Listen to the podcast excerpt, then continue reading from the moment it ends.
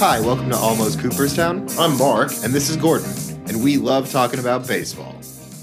Well, welcome uh, to episode number 316 um, almost Cooperstown. And we're really happy today to uh, have guests because we don't get them that often uh, on our podcast. And, and uh, Gordon and I have uh, been able to bring in Jean Fruth, who's a uh, renowned photographer. Um, and her partner in a project called Grassroots Baseball is the recent past president of the Hall of Fame.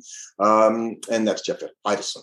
So, um, Jean and Jeff, welcome to the podcast. It's a pleasure to be here. Thanks, Love Mark. Thank so, you for being um, here. Yes. Uh, grassroots baseball, um, you guys started this a few years ago, and the book that we've been privileged enough to take a look at, um, it's amazing, by the way, um, is the second of two books and, and what might be a series. And maybe you could both talk to us a little bit about how this came about and then where you see it going as you come through the second book, which was just, I think, released earlier this spring.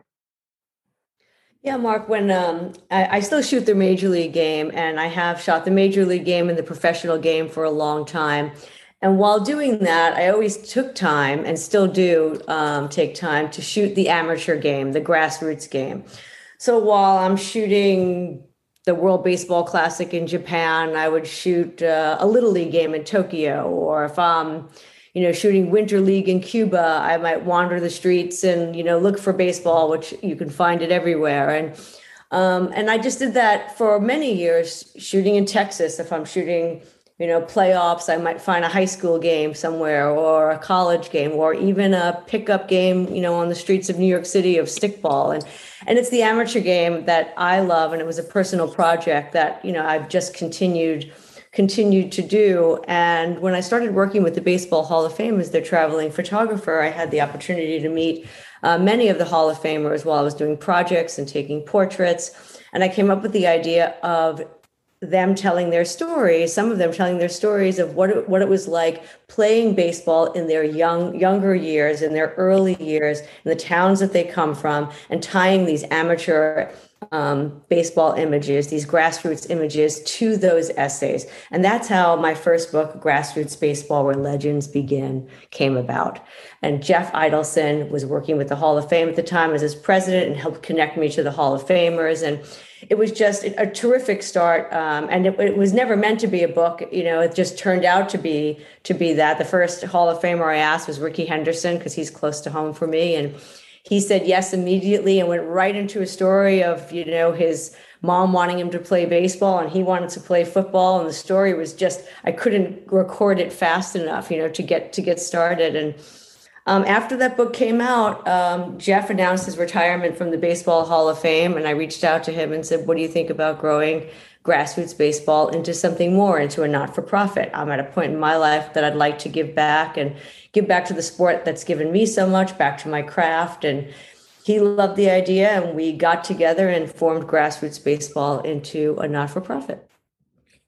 I think that's one of the most interesting things about grassroots baseball is that you got you can take it from the lowest level of baseball, not lowest level, but the most basic form of baseball, a bunch of kids playing stickball in the streets, and you can go all the way up to the major league level where you're playing professionally for millions of dollars. And at the core of it, it's still the same game that everybody's enjoying. So when I, I think it's just so interesting that even though it's as wildly different environments when you're taking these photos of these games, it's still the same game. And I have to imagine it's a very unique experience being in both places and seeing the game that way. Oh yeah, I mean every you know baseball is played the same, like you said, everywhere around the world is played the same, but it certainly looks different in different places. The culture, the geography, the topography, and all of those things. The fans that are watching, you know, the players on the field and how they play the game, just you know what they look like. And and just the the culture that surrounds the game is what's interesting the stories. And there's so many stories around baseball. That's what makes it the most interesting sport in my opinion is it runs deep. The culture runs deep and the connection to generations run deep. And so there's lots of stories to tell and telling it with pictures you know just makes it a blast. So when we started this new project we said well why not start along Route 66? It doesn't get more Americana than Route 66. And baseball and put those two together. And the thing is, and you guys know this because you're talking to people all the time, when you start talking about baseball, everybody has their baseball story that they want to tell you. Mm-hmm. I never tire of hearing those stories. Oh, I got my first hit for this. My dad took me to my first game and I got to see Hall of Famer, you know, you know, future Hall of Famer, you know, make this catch in the outfield. And and their memories. I mean, they might not remember what they had for lunch, but they can tell you exactly what happened, you know, with with those memories. And and it's and that's what it is it's nostalgia and and and the generations that connect from uh, i mean I, I couldn't agree more. I mean, I, I mean, I always think back, you know, I, I, have so I played baseball for years all growing up into college and, you know, the, the games that we played, big moments. I, I, mean, I always talk about how we went to a training camp down in Florida one of my last years in high school and we ended up getting to train with Terrence Long, who was trying to come back and end up playing in the major leagues that year. And it was, he was taking batting practice with us. And, you know, as a high school kid, how often do you get to stand there and from 10 feet away watch a major league player take batting practice? Practice. And it was like, wow, he hits the ball over the fence with such ease. Like I have to swing as hard as I can to even have a shot to get it out there. And he's just like, it's like he's just flicking him out there like it's you know a Sunday afternoon for him. It was just so it was so cool to see that up close like that. And I imagine that's like for everybody. Everybody can remember a game they watched or they were at or played in. And that's what this book is kind of going through and collecting from all levels. So yeah, Jeff, did you yeah, I'm sorry, sorry, Jeff. Did you know these? You know these guys that you know all, these quotes, and I love the the the the text of what these things. It talks about you know Ben is talking about what it was like to grow up in Oklahoma and how why Mickey Mickey was named for Mickey Cochrane, which I did not know. Mickey Mantle, the Commerce comet. So did you did you get to talk with these guys, and what, more importantly, when you had them do this, did you get to like go to dinner with them afterwards or something like that? You know, and, and, and, talk because I, I'd love to be in the room, you know, and just hear what they have to say. well, I spent a lot of time with them over the over the years. Yes, of course. So a lot of the stories I've I've heard before, but to see them come together and have these guys write these beautiful, heartfelt essays that really tie this book together wonderfully with Jean's images.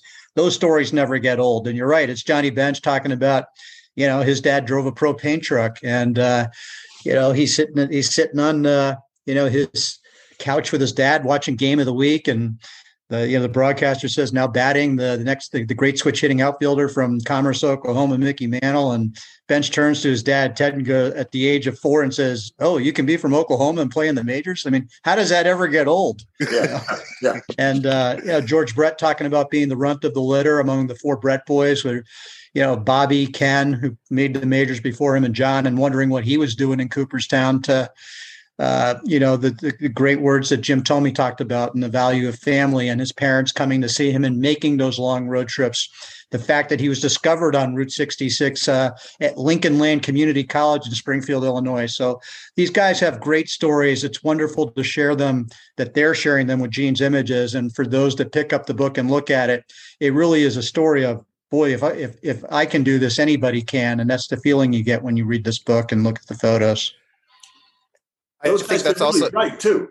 Like, oh yeah, the, the, the, writing was like like I don't want to say surprising because that, that's going to mean if I don't I don't I didn't know that they could, but they write eloquently and and thoughtfully. Um, everybody from Adam LaRoche to to all that. That's like wow, I, I didn't know they had that. You know, because you never heard them really speak like that or talk in this context. So I think that's a real aspect that goes so well with the with the uh, with the visuals and I also think that one of the aspects of it, you know, looking at this is like you said, having the book in your hands and looking at the photos it's such a different experience than looking at it on a cell phone or a computer screen. Like when you can see it on the that big print really out in front of you, you can have such more an appreciation for the level of detail in these photos. And I think that's like a really important part that can kind of be like baseball in a way is a very old school game. It, you know, we still listen to the radio broadcast to the point where people prefer that a lot of the time. And so I think, you know, even though you could look at this in a variety of ways, actually having it in front of you really gives you a much deeper experience experience. Yeah, I mean everything. I I love Instagram, of course, and seeing, and I get to see more of my friends' images than ever before. But it's just that it's instant, right? You know, we look, we swipe, we swipe, we swipe, we swipe. We're, we're not even reading the captions. We're moving fast. It's gone. It disappears. Something's there the next day. And you know, I teach sports photography as well, and I always just stress to all the students is buy the books of your heroes. You know, those those those old fashioned books, those old those books with Neil Leifer and baseball and you know these great photographers that are out there. And when you hold it open and you have the paper and maybe just keep it open just an extra minute and just take a look at the details because you do notice the details nice big on a page printed and just slow it down and you'll see so much more than you, you know, and, and it makes you better I mean, that's the way I learned. I learned through looking at books, and I have lots of photography books, and certainly lots of sports photography books, and uh, and I still look at them, get ideas, and and and I love the classics more than than anything else. But that's just me and my my training we, we kind of cheapen it by sometimes by calling it a coffee table book, which in some means to, in my mind is like, is that a pejorative or, or, or I, am not, I am not sure, uh, uh, but, but they do. And Gordon, I don't think Gordon has a coffee table, by the way. No, uh, no I do not. so, so, but when I was a kid, I the first baseball book I got as a gift when I was uh, 11. I'm going to show how old I am. I think it was 1971.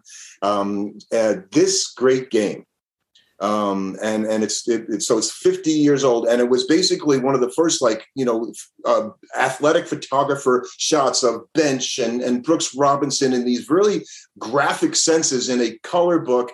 There were no what do you call double trucks, what you call, which was very interesting. I didn't know that. And we call them spreads in the printing system, but but you call them when they go across the page, and you've got a lot of that um, in the most recent book, uh, Route 66, and I think those are really amazing, you know, to look at when you see those things. Um, and and so this great game was made me when I connected that to this, I'm like, oh, I know what this is. I still have that book, so you know that's how you know how much it meant to me. Yeah, so great, and and it really just just shows you how. I mean, just the memories it brings back for so many people. And then today's game is alive and well, just shooting along Route 66. And the, the, we we our first year we started in Chicago, ended in Santa Monica. We had a, an RV. We had glove, Rawlings baseball gloves for kids and balls and big league chew gum. Jeff did all the driving of this big RV all the way through, even in downtown Chicago. It was quite impressive because um, I couldn't do it. I would it wouldn't be good. Uh, uh, and uh, and and when we, we we just had a blast, like visiting all these small towns and seeing that baseball is live and well, and at the younger generations, and going to these little league fields in Baxter Springs, Kansas, and opening day, and seeing the stands filled with parents and and grandparents watching watching the next generation come up and, and play baseball. So uh, it warms the heart and, and that's what you see in the book too is just all of this you know these young players high school college you know just all the different levels of baseball and all the great minor league ballparks that are in our country. You know they're just fun to visit. And i always tell families if you want to have a great time and not have to spend a lot of money. You can go with a family of four, you know, and go on Taco Tuesday and and you know you get a deal and go sit on the berm and have fun and watch a game. Yeah, I, I, I, when I was a kid, you would always set up uh, the part of our thing when we were little league. I don't know if this was just something you organized or something the whole little league did, but our, our, whole team would get together, drive about 45 minutes up to New Haven up the road and go to a New Haven Ravens game, which was a Colorado's Rockies double A affiliate. We would get to go on the field and, you know, all of us would be there at the game. We got to watch uh, Todd Helton play there at one point before he ever came up to the majors, which was really cool that we got to see a young Todd Howard playing in New Haven. But yeah, the minor league baseball like that, it, it's. I mean, you even see it now with with grassroots efforts like the Savannah Bananas. You know, it, it, there's such a hometown element to minor league baseball that if you haven't been to your closest stadium, I can't recommend going enough. It's so fun. We just went to a new one for our new project, Women in Baseball, and we went to the FerryHawks and you could take the ferry from New York to Staten Island, walk to the ballpark, and be at this beautiful ballpark with a view of New York City and the water. And it's like, it's incredible. And it's not expensive and it's a great time. You know, there's so many great minor league ballparks, independent league ballparks. Um, and so, you know, and, and, and they make baseball fun. You know, that's that's what it is. And it's and you can see great ball. Like you say, you see players coming up, you know, that uh, they're just starting out, or maybe they're down rehabbing and you have a chance to get to see, you know, one of your favorite guys and for a fraction of the price and have a great time. Jeff, I wanted to ask you something that, that struck me, and, and one of the things I watched, and you, you talked a little bit because I think it's Gordon and I feel similarly. You talked about betting on baseball and and the focus on betting baseball betting, and and, and we were watching on the weekend. I think the Apple TV feed, mm-hmm. and of course they have the odds this of the odds of that and then they've got the running line on the bottom of where you are in the game what the betting line is as it changes depending on what's going on in the game um, and and I think you said it's a slippery slope, and and I, I think we'd agree. Um, we can't stop it, right? This is this is the this is good. This is the way it's going, right? Every sport is is about that. But um, what would you say? You know, baseball has to really be careful about, and that would show that it's gone a little too far. Can you can you pick out anything that you might you know describe as I don't want to see this happen because it would be too much?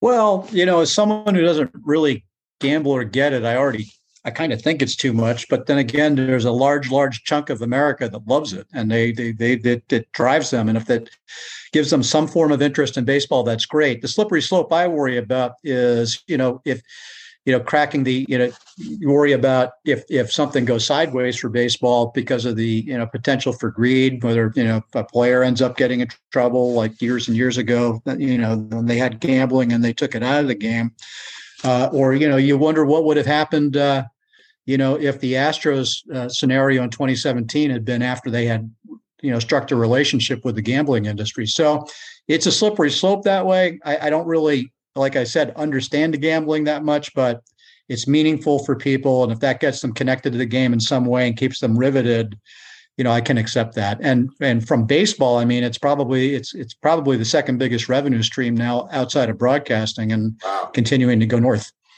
Wow.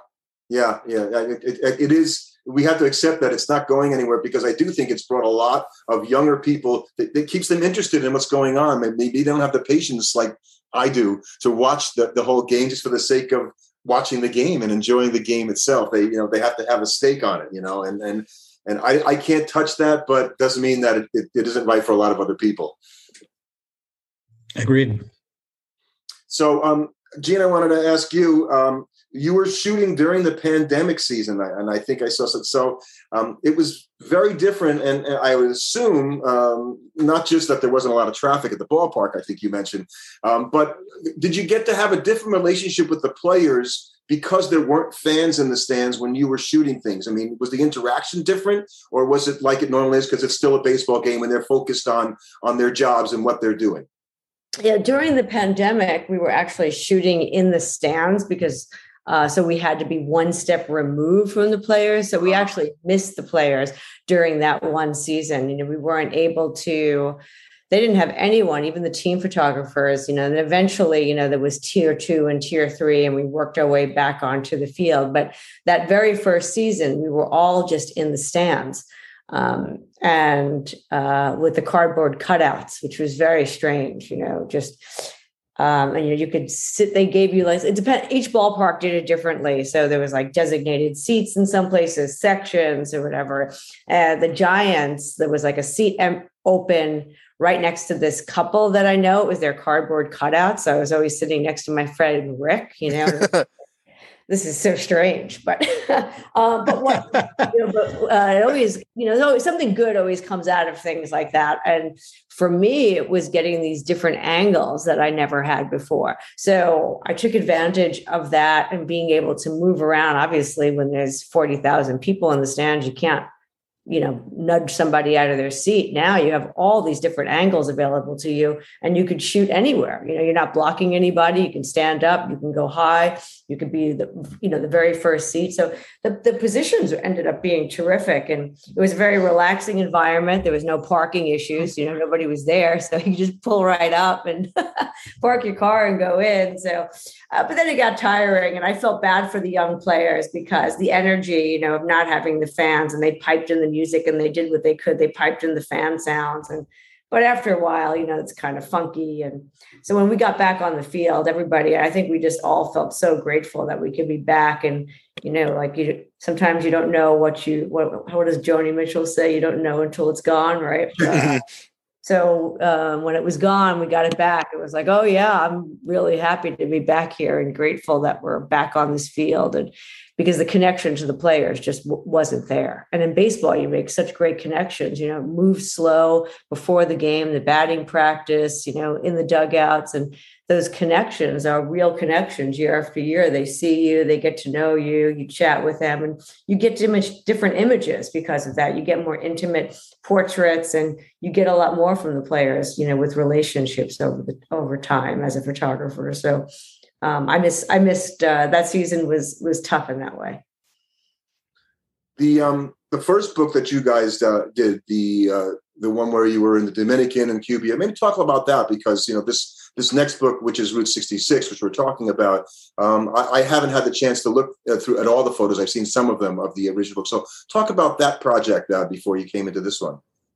Yeah, I mean, with the, the first project, um, it, it was uh, it was wonderful to to you know travel to these hotbeds of baseball and just see the cultural differences of baseball you know baseball in texas versus baseball in cuba in florida and just showing all the different levels. So in that way the books are similar but all around the world being able to see what baseball looks like. Places like Mobile, Alabama. There's five Hall of Famers from Mobile, Alabama, and you know, and, and it's that not doesn't include Tommy Agee and Cleon Jones, by the way.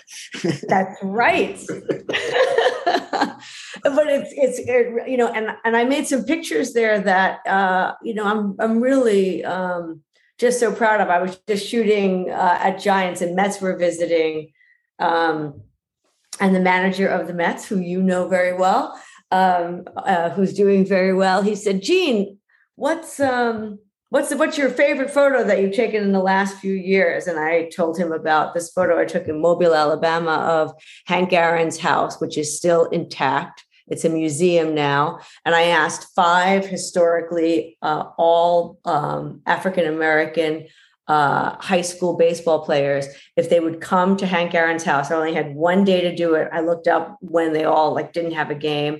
Four out of the five teams showed up. I asked them to come in full uniform, and I posed them at Hank's house. We left the rocking chair open uh, in honor of Hank. Fantastic. And we we talked about you know the barriers that Hank Aaron broke and the barriers that these young players need to break now, and and and what it means and. Um, pictures like that you know being able to make make pictures like that and and uh, you know mean a lot and and makes the book an evergreen book you know grassroots baseball where legends begin you know still sells and um, because there's it's you know it's it's pictures in there that um, you know that tell stories you know all around the world in japan you know where um, and and what it's like and uh, the little league in japan and and minor league baseball in Japan and uh, they're they're you know just those stories. And so people who are interested in baseball and baseball around the world like that was just a, a great start. And you know, the images go back years and years because it was you know not it wasn't set out as a book project. You know the grassroots baseball route 66 was a three year project. This one was you know, you know a lifetime of work a, sort of a grassroots growth for a grassroots you know organization right it kind of you know came up without you know me being designed that way um, now you guys are on the road obviously i think i saw you're going to be in st louis um, or scheduled to be in st louis with jim thome um, I think. No, no, we get Ted Simmons in St. Ted Louis. Simmons, of course. Well, why would Jim Thome but, be in St. Louis? well, we get Jim Thome 13 days later in Cooperstown. Ooh, oh, Cooperstown. Not, not almost Cooperstown, but Cooperstown. Uh, uh, he, very he good. You got to make it there. Thank you. But more um, uh, interesting enough, you're going to be in New Jersey at the end of this month. You're scheduled to be there, and I am going to make every effort to be there and to meet oh, you guys so. and get my signed book right? Because you know one of the things why if you want to buy the books, um, you should really buy it off grassrootsbaseball.org uh, because it's way cooler. Number one, mm-hmm. uh, and number two, you get the signature in there, which you may not get if you buy it someplace else. We want you to buy the book. You should, but it doesn't matter. But but if you buy through the organization, also I think the the, the money is going to funnel a little bit better for the kinds of things you guys are doing. You know, with the the the uh, .org itself. Uh, and maybe you could talk just a little bit about, about that before we uh, before we run out of time. In terms of yeah, what, uh, the org, yeah. yeah, no, it's uh, it you know buying them from our website is great because signed copy from Jean and there's uh, which is which is really you know great to have in the book and we don't charge for shipping and Uh, and the proceeds that go from book sales when they come through, when they're purchased through our website or at an event we're at, uh, the proceeds go back into the program. So it allows us to continue uh, to grow grassroots baseball, to reach more kids, and to promote the amateur game even more. Fantastic. Well, uh, like I said, uh, unless something happens that I don't expect, I will get to meet you guys in mm-hmm. person. I'm not sure if Gordon's going to be able to make that one, but um, I, I, look forward to to that opportunity. And, and thanks a lot for joining us. The books um, can be found at grassrootsbaseball.org. Uh, the most recent book is Route 66, and I have driven across the U.S. Uh, I think eight times uh, in wow. my life. So I have traveled a great deal of Route 66, which isn't, you're kind of going next to it when you're traveling on 44 in Missouri and, and wherever you are. You can see it, it goes under the road, it's on the other side, it's over here. It's still there. And you can, you see people driving on there, you know, that are kind of going the old school route. You can do it. Just, just like baseball, it's a piece of America. so thanks, thanks so much for joining us, guys. And uh, hopefully we can get you back on uh, when you release the next project. Love it. This was so fun. Thank you so much for having us. Yeah, thank you guys. Thank you. Thank you. Thanks for listening. Subscribe to our podcast on your favorite platform. And you can follow us on Twitter at Almost Coop.